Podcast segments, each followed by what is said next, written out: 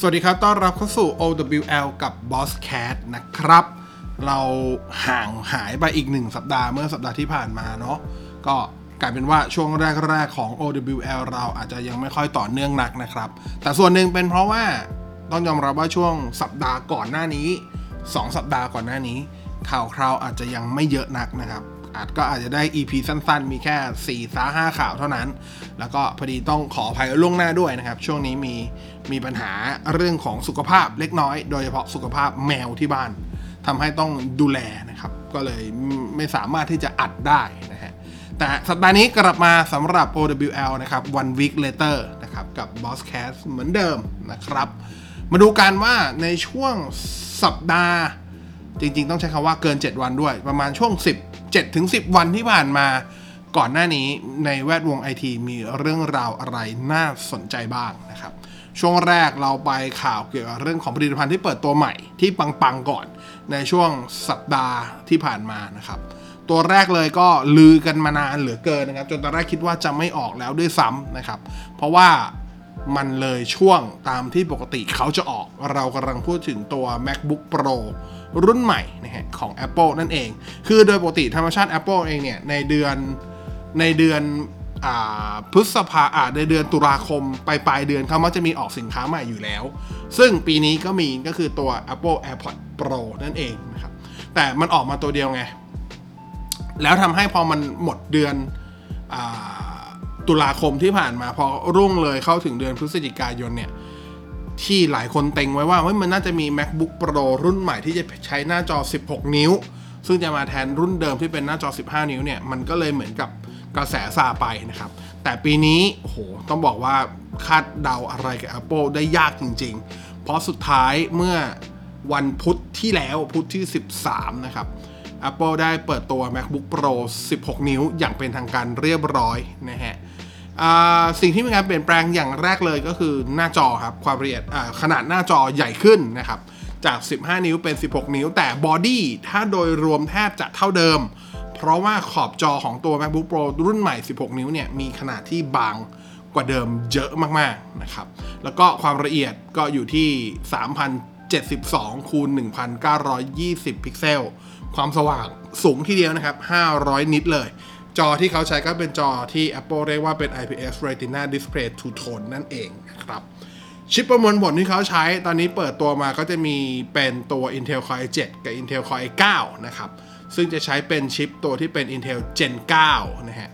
ซึ่งตัว Core i7 จะเป็น CPU แบบ 6 แกน ขณะที่ตัว Core i9 จะเป็น CPU 8 แกน นั่นหมายความว่าเป็นตัว performance สูง ไม่ใช่ตัวประหยัดพลังงานเหมือนกับตัว MacBook Pro รุ่น 13 นิ้วนะครับ RAM DDR4 แน่นอนนะฮะ ก็ตอนนี้ใส่รุ่นเริ่มต้นเลยคือ 16 g b โดยที่คุณสามารถที่จะแอดออนได้สูงสุดถึง 64 g b นะครับ Storage รอบนี้ก็เริ่มต้นที่ 512 g b นะครับ แน่นอนเป็นเป็น solid state disk อยู่แล้วนะครับ เป็น fusion drive ของเขาอยู่แล้ว แล้วก็สามารถที่จะ optimize ได้สูงสุดรอบนี้ครั้งแรกเลย8เทราไบต์ไม่อยากคิดราคาเลยนะว่า optimize สูงสุดจะอยู่ที่เท่าไหร่ ในส่วนตัวการ์ดจอครับ ก็มีการเปลี่ยนมาใช้รุ่นใหม่ที่ AMD เพิ่งเปิดนะครับ ก็คือ AMD Radeon Pro 5000 Series ซึ่งก็จะมีตัวเลือกก็คือ Radeon Pro 5300M แล้วก็ตัว Radeon Pro 5500M นะครับ พอเชื่อมต่อก็ให้ Thunderbolt 3 มาถึง 4 พอร์ตนะฮะ แล้วก็มีช่องหูฟังด้วยนะครับ แบตเตอรี่ใหญ่กว่าเดิมนะครับ เขาบอกใหญ่ถึง 1,000 วัตต์ อยู่ใช้งานได้ประมาณ 11 ชั่วโมง น้ำหนักรวมเพียงแค่ 2 กิโลกรัมเท่านั้นนะครับ แน่นอน Apple เรียกเจ้าตัว MacBook Pro 16 นิ้วใหม่อ่า16 นิ้ว ตัวใหม่นี้นะครับว่า the world best pro notebook ซึ่งท่านแง่ performance ถ้าถามตรงๆก็ก็จะบอกว่าใช่ก็ใช่แหละนะครับ อีกหนึ่งที่มีการเปลี่ยนแปลงก็คือในส่วนของตัวที่เป็น touch bar ด้านบนนะครับ มีการเพิ่มปุ่ม escape กลับเข้ามาแล้วนะครับเขาบอกว่าเป็น feature ที่บรรดาผู้ใช้ MacBook มีการ feedback กลับไปหา Apple ว่าอยากให้เพิ่มเข้ามามากที่สุดก็เอากลับมาเรียบร้อยนะครับตอนนี้ในไทยเนี่ยยังไม่ได้เปิดให้สั่งแต่ราคาไทยมาเรียบร้อยแล้วนะครับ โดยที่ตัวตอนนี้ถ้าเกิดเอาแบบ ยังไม่ customize เอาเดิมๆเนาะราคาเริ่มต้นอยู่ที่ 75,900 บาท นี่คือรุ่นเริ่มต้นนะครับ ก็จะได้เป็น Intel Core i7 อ่า CPU แบบ 6 แกน ความเร็ว 2.6 นะฮะ แล้วก็การ์ดจอจะเป็น AMD Radeon Pro 5300 M RAM 16 GB DDR4 2บัส2666 นะครับ ตัวเก็บข้อมูล Solid State Disk 512 GB หน้าจอแน่นอน 16 นิ้วอยู่แล้วนะครับ แล้วก็อันนี้คือมาตรฐาน ถ้าเกิดแล้วก็มีรุ่นที่เป็นสำหรับตัวที่เป็น Intel Core i9 ก็จะราคาอยู่ที่ 89,900 บาทอ่าก็อัปเกรด CPU จาก Core i7 มาเป็น Core i9 นะครับ แล้วก็อัปเกรดในส่วนของตัวการ์ดจอจาก Radeon Pro 5300M ในรุ่น Core i7 ขึ้นมาเป็น Radeon Pro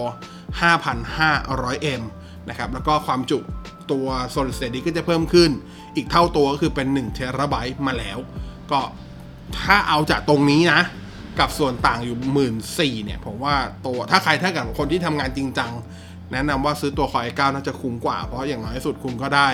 การ์ดจอที่แรงขึ้นนะครับสำหรับการเรนเดอร์งาน และที่สำคัญคือตัว Solid State Disk ให้มาความจุเพิ่มขึ้นเท่าตัวเลยทีเดียวนะฮะส่วนจะขายเมืองไทยเมื่อไหร่ก็รอติดตามแล้วกันนะฮะอ่าอีกอันนึงก็ต่อเนื่องกันหลังจากเขาเปิดตัว MacBook Pro ก็มีคนถามถึงตัว Mac Pro ใหม่ที่เป็น ดีไซน์เครื่องขูดชีสที่หลายคนล้อกันเนาะล่าสุด Apple มีการออกมาบอกใบ้นิด ๆ แล้วนะครับว่าตัว Mac Pro จะเปิดให้สั่งซื้อได้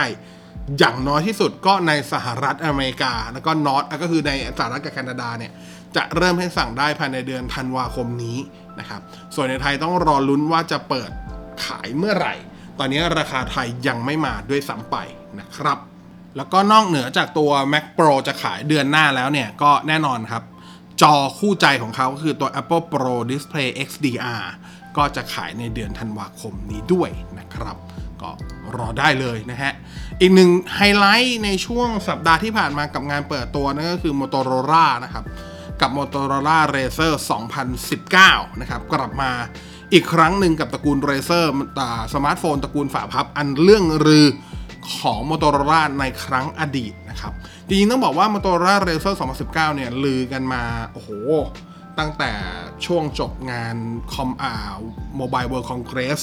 แล้วนะครับ ตั้งแต่ช่วงต้นปีว่าจะเปิดเดือนนั้นเดือนนี้แล้วก็เลื่อนมาเรื่อยๆ จนกระทั่งมาเปิดตอนเมื่อวันพฤหัสที่แล้วนะครับ 14 พฤศจิกายนนะครับสเปคไปตามที่คาดเลย ต้องบอกว่ามันไม่ใช่เรือธงในแง่สเปคอยู่แล้วนะครับ เพราะว่าตัว Motorola Razr 2019 จะมาพร้อมกับชิป Qualcomm Snapdragon 710 นะครับ RAM 6 g b ROM 128 g b นะครับ กล้องหลังมีให้ตัวเดียวด้วยนะ 16 ล้านนะฮะ แล้วก็กล้องหน้า 5 ล้านพิกเซลนะครับ จุดเด่นจริงๆของตัว Motorola Razr คือเรื่องดีไซน์เลย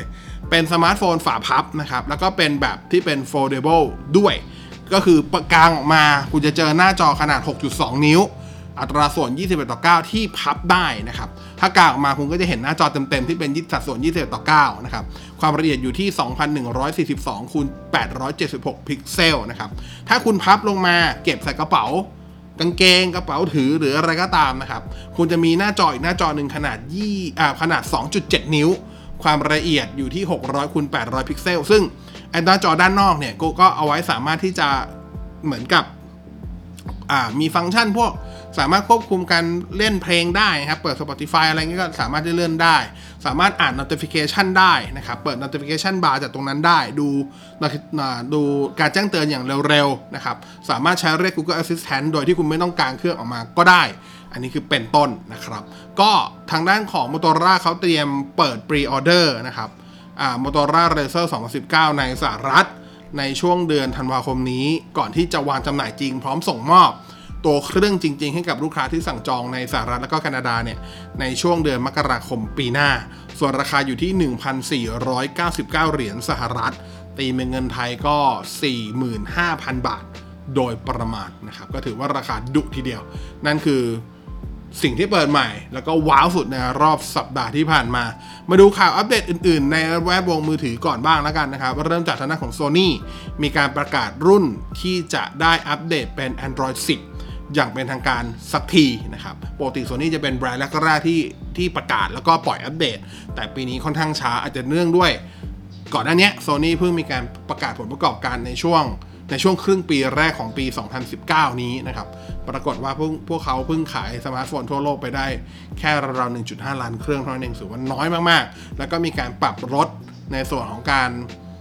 คาดการณ์ที่จะขายสมาร์ทโฟนได้ตอนแรกคาดการณ์ไว้อยู่ราวๆประมาณ 4 ล้านเครื่อง 3.5ถึง4ล้านเครื่อง ตอนนี้ก็มีการปรับลดลงมาเหลือราวๆ2.5 ล้านเครื่องนะครับสถานการณ์โซนี่ไม่ค่อยดีเท่าไหร่จริงๆอะมาดูสมาร์ทโฟนรุ่นที่จะได้อัปเดต Android 10 บ้างนะครับรุ่นที่จะได้อัปเดตภายในปีนี้นะครับก่อนสิ้นปีก็จะมีทั้งหมด 2 รุ่น ก็คือ Xperia 1 กับ Xperia 5 นั่นเองก็คือ Xperia 1 Xperia 5นะครับส่วน Xperia 10 Xperia 10 plus นะครับ XZ3 นะครับ XZ2 Series XZ2 Series ประกอบด้วย XZ2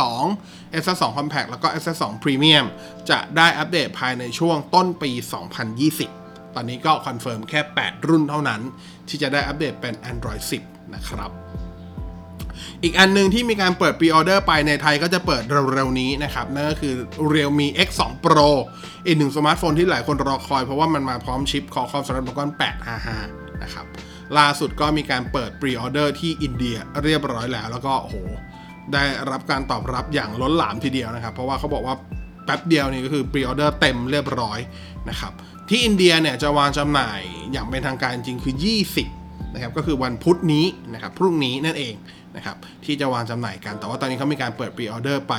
แล้วร่วงหน้านะครับ โดยเขายังไม่ได้บอกราคาอย่างเป็นทางการนะ อ่าก็เดี๋ยวรอลุ้นอีกที ในไทยก็แววๆว่าน่าจะภายในก่อนสิ้นเดือนนี้น่าจะเปิดตัวกันสำหรับ Realme X2 Pro นะครับ มาทางด้านของเสี่ยมี่บ้างนะครับเสี่ยมี่ก็ทางด้านของ CEO ของเขาครับเหลยจุนได้มีการออกมาพูดถึงแผนการในปีหน้าครับ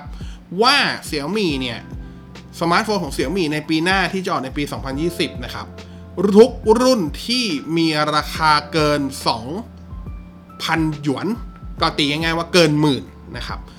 ก็จะ รองรับในส่วนของตัวเทคโนโลยี 5G ทั้งหมดเลยนะครับ ก็เข้าใจว่าซีรีส์ที่เป็นพวกมี10 ต่อตัวต่อของมี9อะเนาะแล้วก็จะเป็นพวก Redmi K20 ตัวต่อของพวก K20 อะไรพวกนี้ก็จะได้อัปเดตด้วยนะครับ อันนี้ก็ต้องรอติดตามกันได้นะจ๊ะ ว่าจะเป็นยังไงแต่ที่แน่ปีหน้า 5G ปูพรมแน่ๆสำหรับเสี่ยมี่นะครับ มาดูสถานการณ์ของหัวเว่ยบ้างนะฮะหัวเว่ยล่าสุดเนี่ยก็เริ่มมีข่าวดีขึ้นมาเป็นระยะระยะระยะ ถ้าใครตามข่าวก็จะเห็นว่ามีข่าวค่อนข้างจะเป็นแง่บวกกับหัวเว่ยมาเป็นเรื่อยๆนะครับ เริ่มจาก ล่าสุดเนี่ยเขาบอกว่าอ่าจริง ๆ ต้องบอกว่าภายในเดือนนี้ น่าจะช่วงประมาณวันที่ 28 หรือ 29 พฤศจิกายนเนี้ยทางด้านของรัฐบาลสหรัฐกับรัฐบาลจีนเขาจะมีการเซ็นสัญญาตกลงทางการค้ากันนะครับ ซึ่งคาดว่าหลังจากการเซ็นเนี่ยหลังจากหลังหลังถ้าเกิดมีการเซ็นจริง ๆ แล้วก็หลังจากการเซ็นเนี่ยเขาเรียกอะไรล่ะ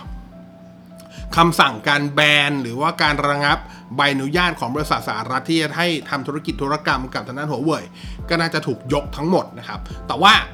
ก่อนที่มันจะถูกเซ็น ระหว่างนี้จริง ๆ ตอนนี้มันมันหมดช่วงระยะเวลาที่เขาผ่อนผันมาแล้วนะครับ ก็เลยล่าสุดเนี่ยเขาบอกว่าทางด้านของกระทรวงพาณิชย์สหรัฐ เตรียมที่จะยืด นะครับ ก็คือ extend ในส่วนของใบอนุญาตชั่วคราวนะครับให้กับบริษัทของสหรัฐ บางบริษัทที่จะทำการซื้อขายกับหัวเว่ยซึ่งหลักๆ ก็จะเป็นทางฝั่งพอคอมแหละนะครับ ตอนนี้ที่มีการพูดถึงส่วนในส่วนของตัว Google ก็ต้องรอ ผมเข้าใจว่า Google น่าจะหลังจากที่มีการเซ็นสัญญาอย่างเป็นทางการนะครับกับระหว่างรัฐบาลจีนกับสหรัฐนะครับเรื่องของตกลงทางการค้าแล้วก็หลังจากนั้นน่าจะมีการยกทั้งหมด เพราะก่อนหน้านี้อ่รัฐมนตรีว่าการกระทรวง พาณิชย์ของสหรัฐก็ออกมาแง้มๆแล้วนะครับ ว่าตอนนี้ก็จริงๆ ใบอนุญาตทั้งหมดที่ที่บริษัทสหรัฐส่งเข้ามาในกระทรวงพาณิชย์สหรัฐ ที่จะอขอขออนุญาตในการทำธุรกิจธุรกรรมกับทางด้าหัวเว่ยเนี่ยก่อนหน้านี้ถูก pending ก็คือถูกระงับไว้ชั่วคราวนะครับ ตอนนี้ก็เข้าสู่กระบวนการที่นำกลับมาพิจารณาใหม่อีกครั้งหนึ่งนะครับผมในขณะเดียวกันก็ข่าวดีสำหรับคนที่ใช้หัวเว่ย P30 และ P30 Pro ตอนนี้ EMUI 10 ซึ่งก็คือพื้นฐานบน Android 10 นี่แหละ ได้ออกเวอร์ชันที่เป็น stable มาแล้วหลังจากออกตัวที่เป็นเบต้ามาให้ใช้อยู่ราวๆสักประมาณเดือนครึ่ง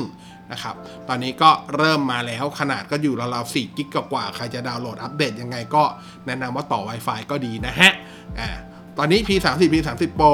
เริ่มเริ่มทยอยได้ทั้งในไทยแล้วก็ยุโรป ทั้งในเอเชียแล้วก็ยุโรปแล้วกัน อย่าเจาะจงประเทศเลย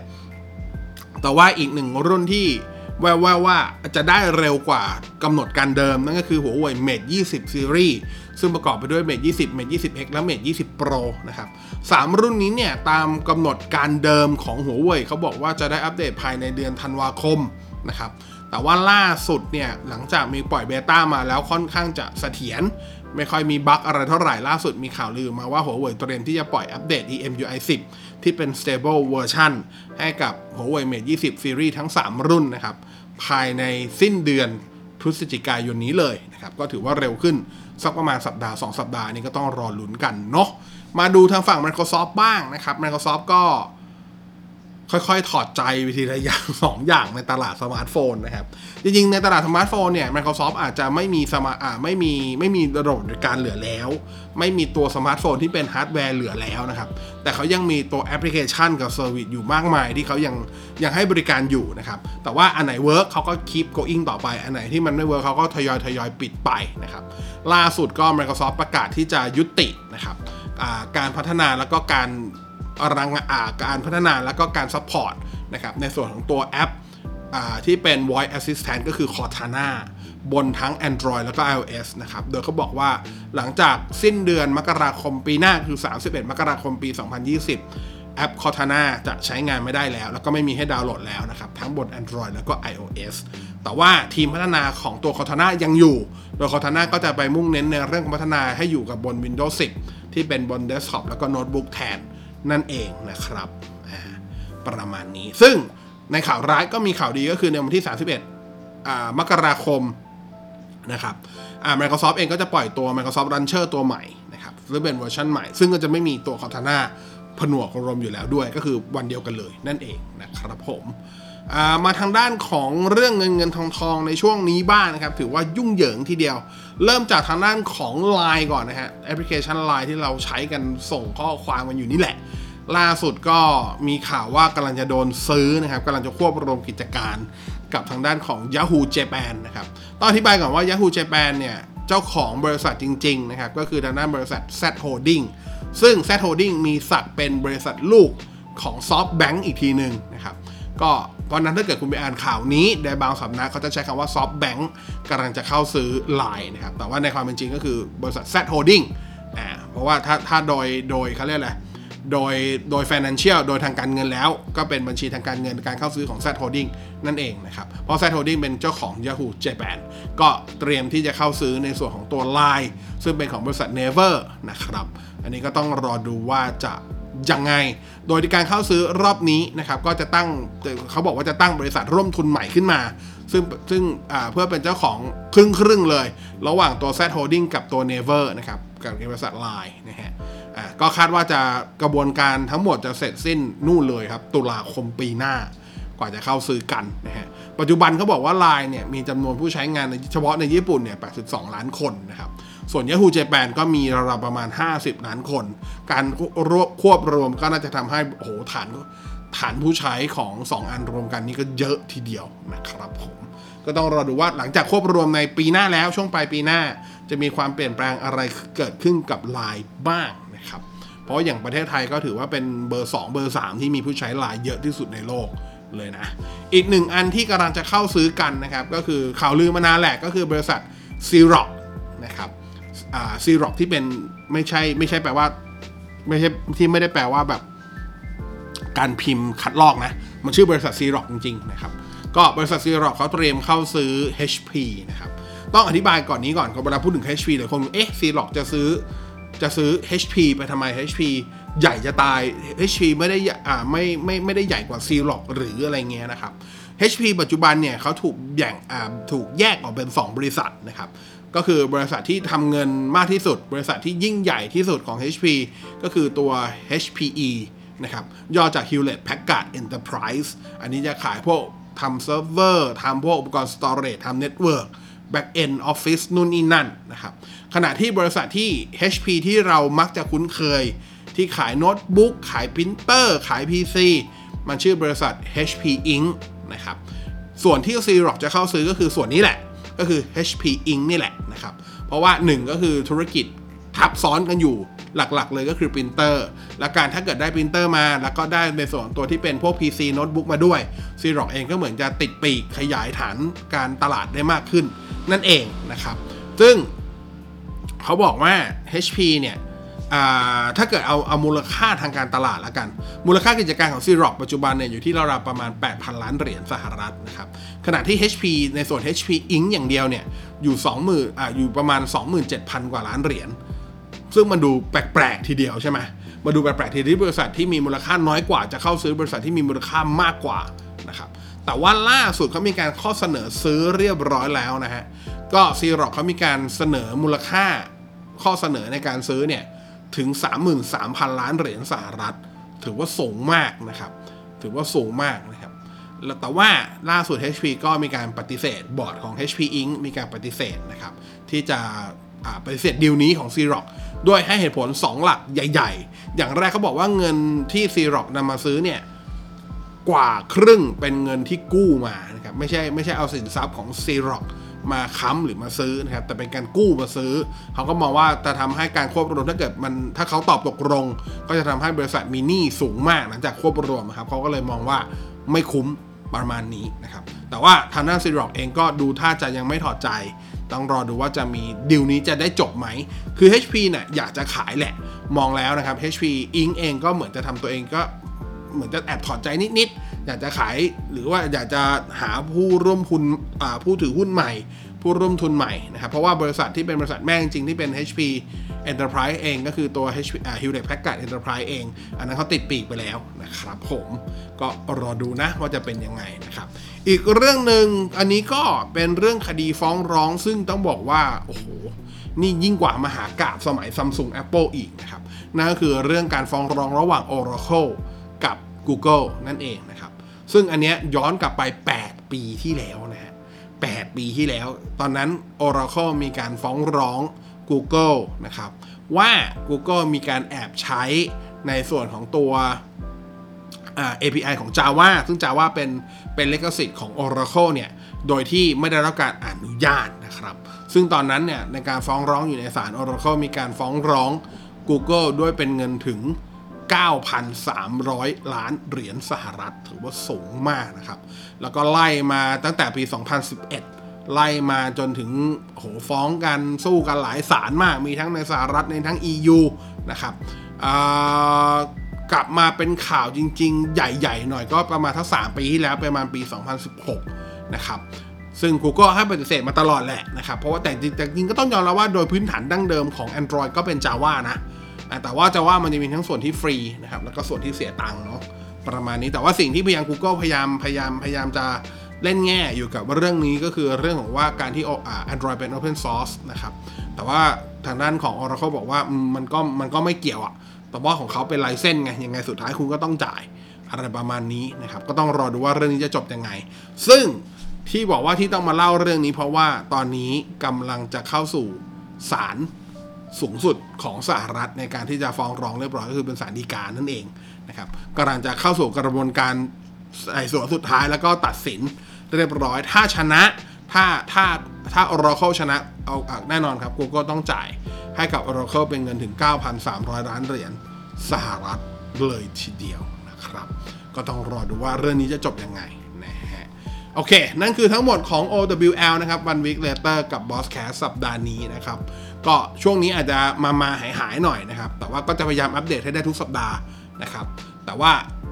แน่นอน Boss Cat ปกติทุกวันศุกร์ยังคงมีเหมือนเดิม ซึ่งช่วงนี้ก็หลายคนอาจจะงงๆว่าเอ๊ะทำไมสมาชิกครบบ้างไม่ครบบ้างนะครับ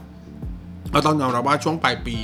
แต่ละคนก็ยุ่งเหลือเกินนะครับ แล้วก็มีเรื่องปัญหาสุขภาพเข้ามาเกี่ยวข้องด้วย เพราะนั้นช่วงนี้ Boss Cat เองในส่วน Boss Cat ทุกวันศุกร์เองก็อาจจะมีการทดลองอะไรแปลกๆ จากจากผมแล้วก็บรรดาสมาชิกอยู่บ้างนะครับ อย่างสัปดาห์ที่ผ่านมาถ้าใครได้ฟังสุกที่แล้วก็ Into the New Era นะครับ เรากำลังรีวิวอัลบั้มจะใช้คำว่ารีวิวก็คงยากใช้คำว่าสรรเสริญเยินยอแล้วกันครับเพราะว่าพวกเราสองคนชอบเหลือเกิน กับอัลบั้มแรกอัลบั้มเดี่ยวอัลบั้มแรกของ God Fucking Hero นะครับ Into the New Era ใครยังไม่ฟังลองกดไปฟังได้ ส่วนสัปดาห์นี้จบเรียบร้อยนะครับสำหรับ One Week Later OWL by Bosscast วันนี้ลาไปก่อนเจอกันใหม่ครั้งหน้าครับกับ OWL สวัสดีครับ